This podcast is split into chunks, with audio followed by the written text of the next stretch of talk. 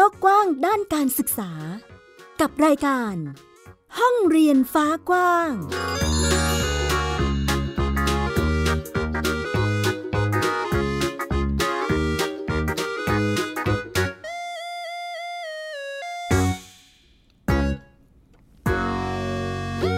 วัสดีค่ะ กลับมาพบกับมิวไอยดาสุนศรีที่นี่เช่นเคย รายการห้องเรียนฟ้ากว้าง ผ่านทางเว็บไซต์นะคะ www.thaipbspodcast.com หรือคุณผู้ฟังฟังผ่านแอปพลิเคชันไทย PBS Podcast ก็ได้เช่นเดียวกันนะคะนำเรื่องราวการศึกษาในหลากหลายมิติมาเล่าและพูดคุยให้คุณผู้ฟังได้ติดตามรับฟังกันเช่นเคย วันนี้ค่ะมีบรรยากาศของการเรียนการสอนของเด็กๆ รวมไปถึงกิจกรรมที่เกิดขึ้น หลังจากที่พวกเขาเนี่ยเปิดเรียนออนไซต์กันแล้วนะคะ ก็จะเห็นว่าช่วงนี้บรรยากาศของการเรียนรู้เนี่ยเริ่มกลับมาปกติแล้วเริ่มมีกิจกรรมต่างๆ มากมายเกิดขึ้น ในช่วงสัปดาห์ที่ผ่านมาเนี่ยนะคะ ก็เรียกได้ว่ามีบรรยากาศของการเตรียมความพร้อมอย่างวันนี้นะคะเป็นวันไหว้ครู หลาย ๆ โรงเรียนเนี่ยก็มีบรรยากาศของกิจกรรมวันไหว้ครู มีเด็กๆทำพานนะคะเกิดขึ้น นอกจากนี้ยังมีบรรยากาศของการเรียนการสอนในห้องเรียนที่แตกต่างไปจากเมื่อก่อนเยอะมาก เพราะว่าทุกวันนี้คุณครูจะสอนหน้ากระดานเป็นหลักวิชาการอย่างเดียวไม่ได้นะ แต่ต้องมีลีลาที่จะช่วยให้เด็กๆนั้น รู้สึกสนุกสนานและสร้างความน่าสนใจวันนี้มีมาให้ได้ติดตามกันด้วย จะมีอะไรบ้างนั้นไปฟังค่ะ ไทย PBS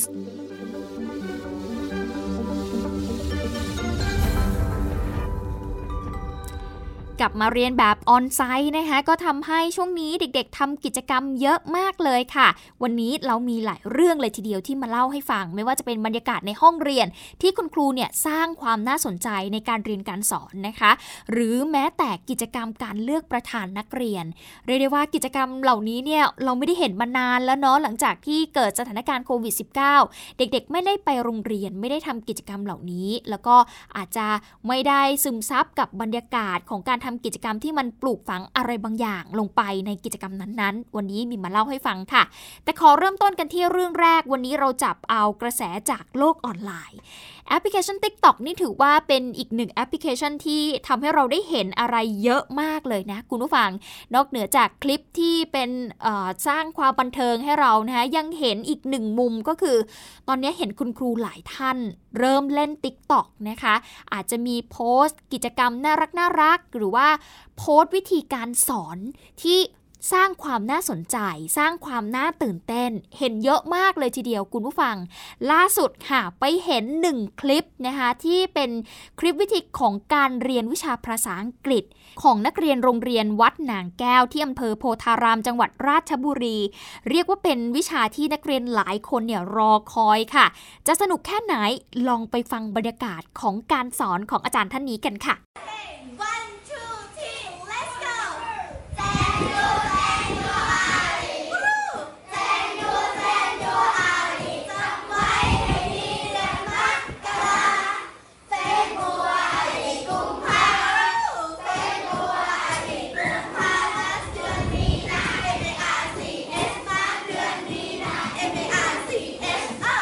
นี่เป็นรูปแบบการเรียนการสอนวิชาภาษาอังกฤษของนางสาวเบญญาพรพานเพชรค่ะ หรือว่าครูทรายนะคะเป็นคุณครูที่โรงเรียนวัดนางแก้วอำเภอโพธารามจังหวัดราชบุรีค่ะ ก็นำมาสอนนักเรียนก่อนที่จะมีการโพสต์ลงไปในแอปพลิเคชัน TikTok จนนักเรียนเนี่ยเรียกว่าติดใจนะคะแล้วก็มีแฟนคลับจำนวนมากเลย ไปติดตามเธอค่ะ โดยคลิปที่มีการพูดถึงกันมากที่สุดนะคะก็คือคลิปของการสอนร้องเพลงท่องจำคำศัพท์ 12 เดือน พร้อมกับท่าเต้นที่สนุกสนานค่ะ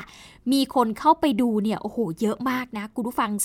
3.3 ล้านวิวเลยทีเดียวนะคะ เดี๋ยวเราไปฟังเสียงของครูชายกันค่ะ เราชอบกิจกรรม กิจกรรมทำให้เราสนุก หนูก็เลยเอากิจกรรมที่เราชอบเนี่ยมาประยุกต์ เข้ากับวิชาภาษาอังกฤษ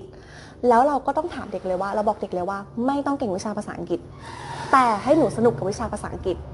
ทุกครั้งที่ทำกิจกรรมหรือการเรียนการสอนจบ ถามเด็กตลอดว่า วันนี้สนุกไหมคะ ถ้าเด็กบอกว่าสนุกพอครูพอใจแล้ว เพราะว่าเมื่อหนูสนุกเนี่ยครูก็มั่นใจว่าหนูจะทุ่มเทจิตวิญญาณให้กับวิชานี้เองอย่างเงี้ยค่ะหนูก็เลยรู้สึกว่าการที่เอากิจกรรมมาประยุกต์เนี่ยมันจะเป็นผลดีต่อเด็ก แล้วก็เป็นผลดีต่อเราด้วยที่จะทำให้เราเนี่ยจัดการเรียนการสอนได้ง่ายขึ้นค่ะ สำหรับแอปพลิเคชัน TikTok เนี่ยก็ถือเป็นสื่อในการเรียนการสอนอีกรูปแบบหนึ่งนะคะ นอกจากจะทำให้เด็กๆเเขาได้เรียนรู้ไปพร้อมกับความสนุกสนาน แล้วก็สร้างการมีส่วนร่วมแล้วเนี่ยก็ยังช่วยให้เด็กๆ สามารถเข้าถึงได้ง่าย สามารถพูดคุยกับเด็กยุคใหม่ได้ง่ายขึ้นอีกด้วยนะคะ ก็เรียกว่าเป็นอีกหนึ่งช่องทางที่สามารถแบ่งปันความรู้ให้กับกลุ่มที่มีความสนใจในด้านนี้เหมือนกันค่ะ มันก็มีแฟนคลับทั้งด้านที่เขามาให้คำแนะนำเรา ด้านที่มาให้กำลังใจเราหรือด้านต่างๆ มากมาย หนูมองว่าทุกคนเนี่ยง่ายๆเลยคือเขาสนใจในตัวเรา แค่สนใจเนี่ยหนูก็รู้สึกว่าหนูขอบคุณนะ เพราะว่าเหมือนมันเหมือนมีสปอตไลท์มาให้ครูตัวเล็กๆคนหนึ่งอะค่ะ พอเราอยู่ในท่ามกลางสปอตไลท์เนี่ยเราจะเหมือนมีไฟขึ้น ซึ่งไฟนั้นอะมันอาจจะแบบ ทั้งดีหรือไม่ดีก็ได้ แต่หนูมองว่าวันนี้หนูมีไฟกับการทำงานขึ้น หนูรู้สึกว่ามันไม่ใช่แค่คนในโรงเรียนละ ทั้งที่ปกติอะโอเค เราเต็มที่กับนักเรียน แต่วันนี้มันมีคนที่รอคอยคอนเทนต์หรือรอคอยการเรียนการสอนในรูปแบบที่เรามองว่ามันเจ๋ง แล้วทุกคนก็มาตอบรับว่ามันเจ๋ง เราก็รู้สึกมีไฟในการทำงานมากขึ้น ซึ่งก็ขอบคุณแฟนคลับ แล้วก็นักเรียนทุกคนที่เป็นกำลังใจให้ ครูทรายยังบอกอีกด้วยนะคะว่า ชื่นชอบการทำกิจกรรมมาตั้งแต่วัยเด็ก แล้วก็ได้รับการสนับสนุนจากครอบครัวค่ะ โดยในปี 2557 เนี่ยก็เคยเข้าร่วมการประกวด Miss Thailand World ด้วยนะคะ ซึ่งครั้งนั้นเนี่ยเมย่าเขาก็ได้รับตำแหน่งไป นอกจากนี้ค่ะ ยังรับงานถ่ายแบบกับนิตยสารต่างๆนะคะ ในช่วงที่กำลังศึกษา แล้วก็ได้รับให้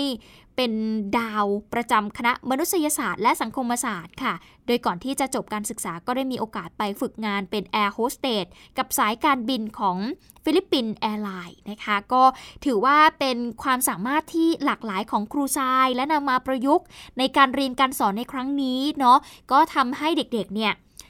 สนใจแล้วก็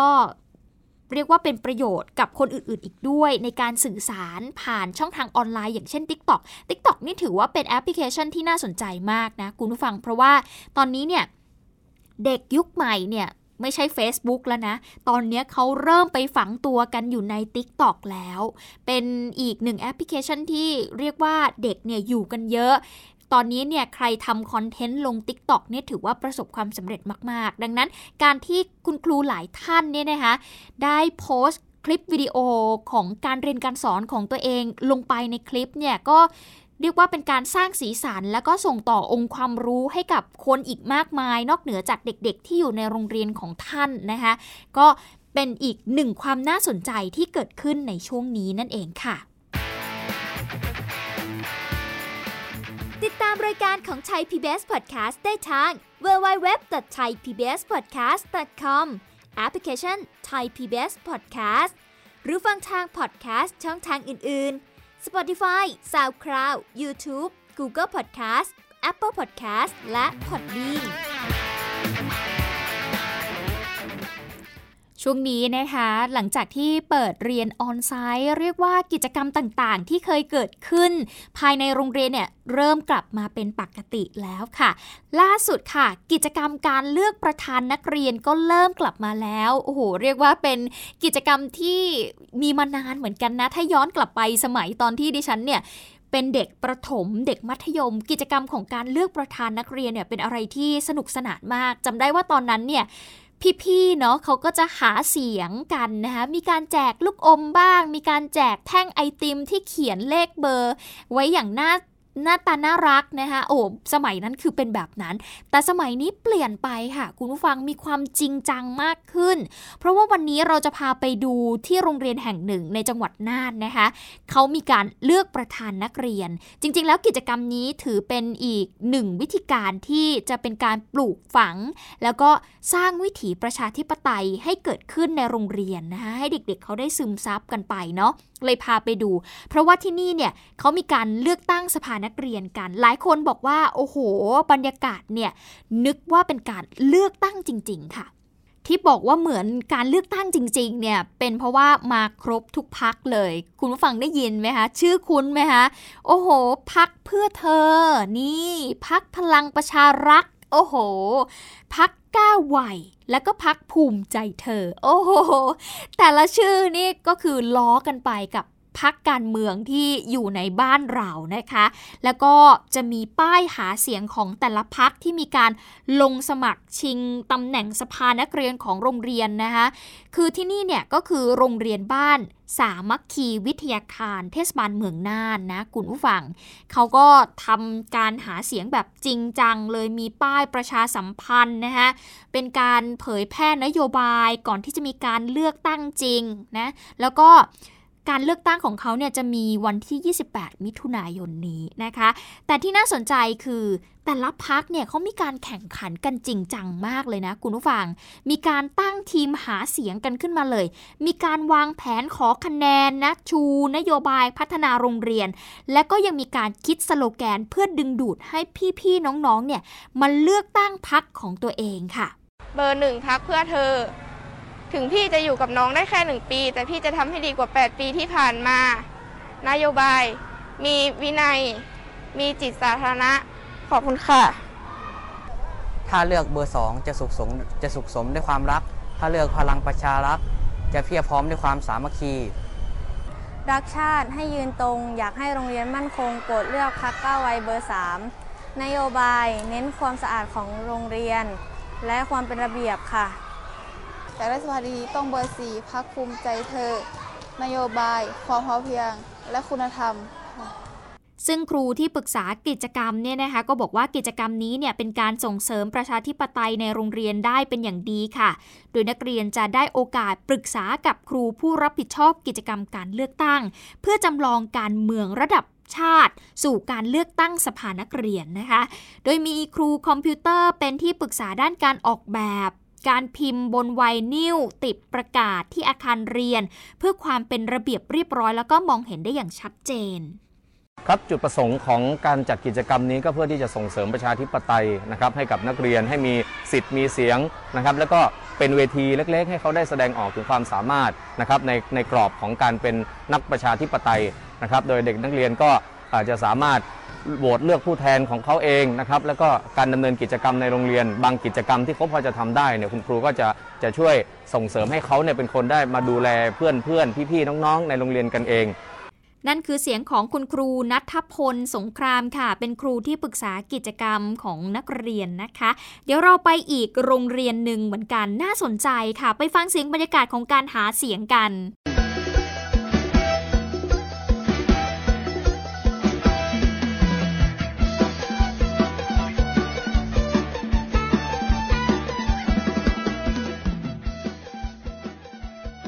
แห่นาคกันมาเลยทีเดียวนะคะเป็นการแห่นาคเลือกตั้งนะเป็นบรรยากาศการหาเสียงเลือกตั้งสภานักเรียน ในโค้งสุดท้ายของโรงเรียน ดงขุยวิทยาคมที่อำเภอชายแดนจังหวัดเพชรบูรณ์ค่ะ เรียกว่าจัดหนักจัดเต็มกันนะคะ ออกลีลาท่าเต้นกันสุดเวียงเลย หลายคนบอกว่าถ้าไม่อยู่ภายในโรงเรียนนี่คิดว่าเป็นขบวนแห่นาค เพื่อไปอุปสมบทที่วัดจริง ๆ นะคะ ซึ่งนายมนูนรักจันขาวค่ะ คุณครูโรงเรียน ดงขุยวิทยาคมเองก็บอกว่าโรงเรียนเนี่ยมีการเลือกตั้งสภานักเรียนกันค่ะ ซึ่งเป็นเสียง ของการหาเสียงทีมผู้สมัครหมายเลข2นะที่ใช้วิธีการหาเสียงที่แตกต่างไปจากคนอื่นทำเอาคณะครูแล้วก็นักเรียนชั้นอื่นๆเนี่ยมีรอยยิ้มไปตามๆกันค่ะ และที่สำคัญเนี่ยสร้างความหนักใจให้กับพักคู่แข่งอีก 4 พักไปเป็นที่เรียบร้อยแล้วนะคะ ซึ่งตนเองก็รู้สึกประทับใจที่นักเรียนเนี่ยมีความคิดสร้างสรรค์ กล้าที่จะแสดงออกแล้วก็มีความมั่นใจ ที่สำคัญเลยคือได้เรียนรู้วิธีการเลือกตั้งตามหลักประชาธิปไตย ภายในโรงเรียน ก่อนที่จะเติบโตไปเป็นผู้ใหญ่ แล้วก็ไปใช้สิทธิ์ ไปทำหน้าที่ในฐานะคนไทยในอนาคตนะคะ ก็เป็นบรรยากาศ กิจกรรมที่เกิดขึ้นในโรงเรียนนะคุณผู้ฟังการเลือกตั้ง เรียนรู้เรื่องของวิถีประชาธิปไตยนะคะแล้วก็เห็นความคิดสร้างสารรค์ของเด็กนักเรียนที่โอ้ต่างไปจากเมื่อก่อนเยอะมากเหมือนกันนะคะ เด็กๆเนี่ยเขามีไอเดียแปลกใหม่เกิดขึ้นในทุกๆปี ก็เรียกได้ว่าน่ารักมากเลยทีเดียวละค่ะ ตามข่าวสารและความเคลื่อนไหวของไทย PBS Podcast ได้ทาง Facebook, YouTube, Instagram และ Twitter เพียงเซิร์ชคำว่าไทย PBS Podcast นอกจากเด็กๆ ในระดับปถมมัธยมแล้วเรามาดูระดับมหาวิทยาลัยกันบ้าง ในช่วงที่ผ่านมานะคะ เราก็จะเห็นความเคลื่อนไหวเรื่องของการรณรงค์ การทำกิจกรรมรับน้องนะคะ ซึ่งในช่วงเปิดภาคเรียนของทางมหาวิทยาลัย กิจกรรมที่เราจะเห็นกันบ่อยๆ ก็คือการรับน้องใช่ไหมคะ แล้วก็การประกวดดาวเดือน แต่ว่าล่าสุดค่ะ มีมหาวิทยาลัยอย่างน้อย 2 สถาบัน ประกาศยกเลิกกิจกรรมนี้ด้วยแนวคิดที่ตรงกันค่ะว่า ที่ผ่านมารูปแบบกิจกรรมเหล่านี้ไม่เกิดประโยชน์ และต้องการจะขับเคลื่อนแนวคิด ด้านสิทธิมนุษยชน ความเท่าเทียมในสถาบันให้มากขึ้น เราจะไปติดตามเรื่องนี้กับคุณวิภาปิ่นแก้วค่ะตลอดไปเพราะว่าเราก็ไม่อยากจะให้รุ่นน้องหรือว่ารุ่นลูกรุ่นหลานของเราต้องมาเจอการข่มเหงหรือว่าการว้าการกดขี่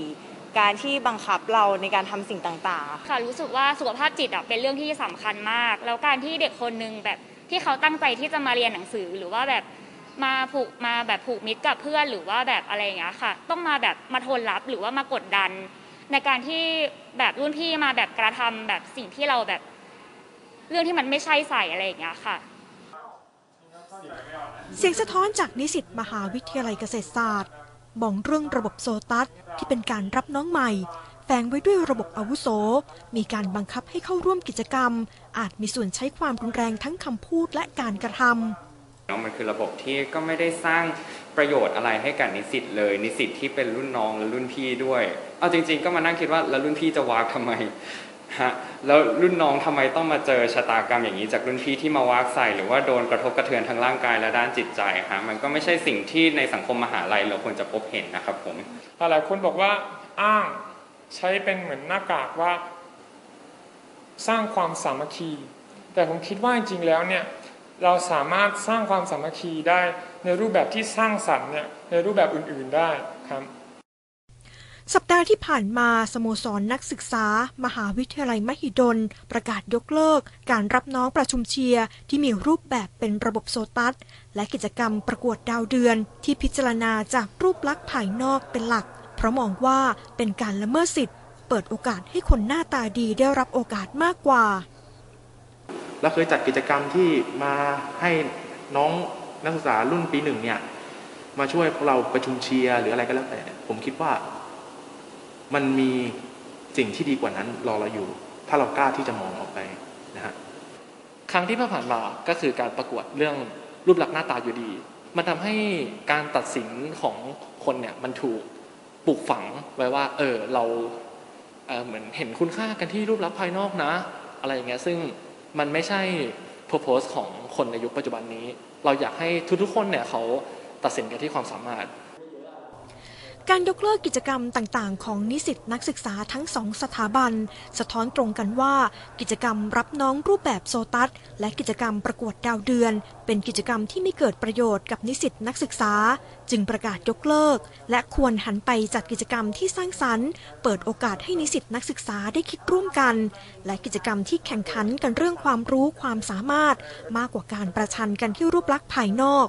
ความเคลื่อนไหวนี้กำลังถูกจับตามองถึงแนวโน้มการเปลี่ยนแปลงทัศนคติของสังคมกลุ่มหนึ่ง ที่พยายามจะลดการให้คุณค่ากับรูปลักษณ์ ลักษณะทางกายภาพต่างๆ และหันไปขับเคลื่อนประเด็นความเท่าเทียมสิทธิมนุษยชน ให้คุณค่ากับทุกคนอย่างเสมอภาคกัน วิภาปิ่นแก้ว ไทย PBS รายงาน ก็เป็นอีกหนึ่งความเคลื่อนไหวนะคะที่ทำให้เราเห็นว่ามหาวิทยาลัยอย่างน้อยก็ตระหนักถึงกิจกรรมที่พยายามจะสร้างให้เกิดประโยชน์สูงสุดกับเด็กๆนะคะ แล้วก็ทำให้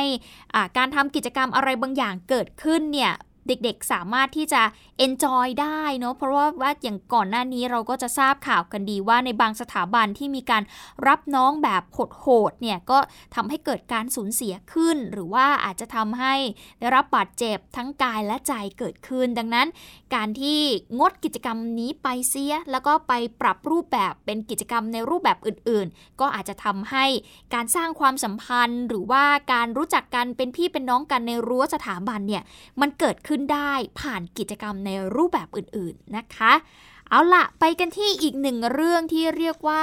เกิดการวิพากษ์วิจารณ์กันอย่างมากนะคะในช่วงที่ผ่านมาก็คือ ชุดเครื่องแบบนักเรียนนะคะ หรือว่าชุดลูกเสือนั่นเองค่ะ อย่างกรณีชุดลูกเสือเนตรนารีที่มีราคาสูง แล้วก็อาจจะเป็นภาระให้กับผู้ปกครอง ที่ตอนนี้เนาะเศรษฐกิจเราก็ทราบกันดีว่ามันอาจจะไม่ดีมากนัก ก็เลยทำให้ทางรัฐมนตรีว่าการกระทรวงศึกษาธิการเนี่ยไปกำชับกับสถานศึกษาค่ะ ว่าให้ยืดหยุ่นนะโดยไม่จำเป็นจะต้องแต่งเครื่องแบบ แต่ว่าให้มีสัญญลักษณ์ เฉพาะที่บ่งชี้ว่าอะนี่เป็นชุดลูกเสือนะ ซึ่งหลังจากที่สังคมออนไลน์นะคะมีการเผยแพร่เรื่องของราคาชุดลูกเสือของผู้ปกครองท่านหนึ่ง ที่มีราคาสูง ก็อาจจะทำให้ผู้ปกครองเนี่ยแบกรับค่าใช้จ่าย ในการซื้อชุดเนี่ยไม่ไหวทางนางสาวตรีนุชเทียนทองนะคะรัฐมนตรีว่าการกระทรวงศึกษาธิการเองก็บอกว่า กระทรวงศึกษาธิการเนี่ยรับทราบปัญหาภาระค่าใช้จ่ายของผู้ปกครอง ในช่วงที่มีสถานการณ์โควิด -19 แบบนี้เนาะก็ ก่อนหน้านี้เนี่ยย้ำไปแล้วนะคะกับทางสถานศึกษาทุกแห่งว่าสิ่งใดที่ไม่จำเป็น และ จะเป็นการสร้างภาระให้กับผู้ปกครองเนี่ยขอให้สถานศึกษายืดหยุ่นการจัดการเรียนการสอนค่ะ โดยในบางวิชาอย่างเช่น วิชาลูกเสือที่ต้องมีเครื่องแต่งกาย ก็ไม่จำเป็นจะต้องมีการแต่งเครื่องแบบ แต่ว่าขอให้มีสัญญลักษณ์ เฉพาะที่บ่งบอกให้รู้ว่าเด็กเนี่ยได้เรียนวิชาลูกเสือ อย่างเช่น การสวมผ้าพันคอเป็นต้นนะคะทั้งนี้ที่ผ่านมาค่ะ ก็ได้มีการชี้แจงทำความเข้าใจกับสถานศึกษานะคะก็ได้รับทราบถึงแนวปฏิบัตินี้แล้ว แต่ครั้งนี้จะกำชับสื่อสารทำความเข้าใจให้มากขึ้น ซึ่งนางสาวตรีนุชเองก็บอกว่าสำหรับชุดลูกเสือเนี่ยถูกจัดอยู่ในโครงการเรียนฟรี 15 ปี อย่างมีคุณภาพ ในหมวดเครื่องแบบนักเรียน โดยทางกระทรวงศึกษาธิการเนี่ยนะคะก็จะมีการจัดสรรงบประมาณ ให้สถานศึกษาเนี่ยดำเนินการในการจัดทำบัญชีจ่ายเงินินสดให้กับผู้ปกครองนักเรียน ตามเกณฑ์ค่าใช้จ่ายรายหัวค่ะ โดยผู้ปกครองแล้วก็นักเรียนเนี่ยจะเป็นผู้รับผิดชอบในการไปจัดซื้อเองนะคะ ซึ่งตอนนี้เนี่ยทางกระทรวงศึกษาธิการเองก็กำลังอยู่ในช่วงของการปรับอัตราค่าใช้จ่าย เงินอุดหนุนรายหัวใหม่ เพื่อให้สอดคล้องกับสภาวะเศรษฐกิจ และก็ค่าครองชีพในปัจจุบันนะสำหรับวิชาลูกเสือเนี่ยก็ถือว่าเป็นวิชาบังคับในหลักสูตร การศึกษาขั้นพื้นฐานนะคะ ซึ่งเป็นกิจกรรมที่ใช้เรื่องของการปลูกฝังวินัยให้กับผู้เรียน สร้างจิตอาสาการบำเพ็ญประโยชน์ให้กับสังคม แต่โลกนี้มันก็เปลี่ยนแปลงไปอย่างรวดเร็ว เราอาจจะต้องปรับกิจกรรมของการเรียนวิชาลูกเสือเนี่ยให้มันมีความยืดหยุ่น แล้วก็มีความทันสมัยมากขึ้นนั่นเองค่ะ นี่ก็เป็นเรื่องราวที่เกิดขึ้นเนาะแล้วก็ทางหน่วยงานเองก็พยายามจะ ปรับปรุงแก้ไขให้มันสอดคล้องกับสถานการณ์ที่เกิดขึ้น แล้วก็ยุคสมัยที่มันเปลี่ยนไปด้วยนะคะอะก็ต้องติดตามกันละค่ะว่าปัญหานี้จะยังเป็นยังไงต่อไป พ่อแม่ผู้ปกครองจะได้รับเงินอุดหนุนไหมนะคะก็ต้องติดตามกันด้วย ทั้งหมดนี้คือห้องเรียนฟ้ากว้างที่นำมาเล่าและพูดคุยให้คุณผู้ฟังได้ติดตามรับฟังกันนะคะ ก็เป็นบรรยากาศของการเปิดเทอมเด็กๆ ได้เริ่มทำกิจกรรมกันบ้างแล้ว และทำให้เห็นว่าตอนนี้เนี่ยมีกิจกรรมอะไรบ้างที่เด็กๆเขาได้ทำมีรูปแบบการเรียนการสอนแบบไหนที่คุณครูเขาเริ่มปรับตัวและพยายามจะสร้างความน่าสนใจให้เด็กๆเนี่ยเขาสนใจเรียนมากขึ้น ไม่น่าเบื่อ แล้วก็สร้างความน่าสนใจ ใช้แพลตฟอร์มที่มันหลากหลายมากขึ้น และคนสามารถเข้าถึงได้มากขึ้นนะคะเอาละวันนี้หมดเวลาลงแล้วติดตามกันได้ใหม่นะคะ สัปดาห์หน้าค่ะที่นี่เลย www.thaipbspodcast.com วันนี้มิวอัยดาสนศรีขอตัวลาไปก่อน สวัสดีค่ะ ติดตามรายการได้ทางเว็บไซต์และแอปพลิเคชันของไทย PBS Podcast Spotify SoundCloud Google Podcast Apple Podcast และ YouTube Channel ของไทย PBS Podcast Thai PBS Podcast We the World we're the Voice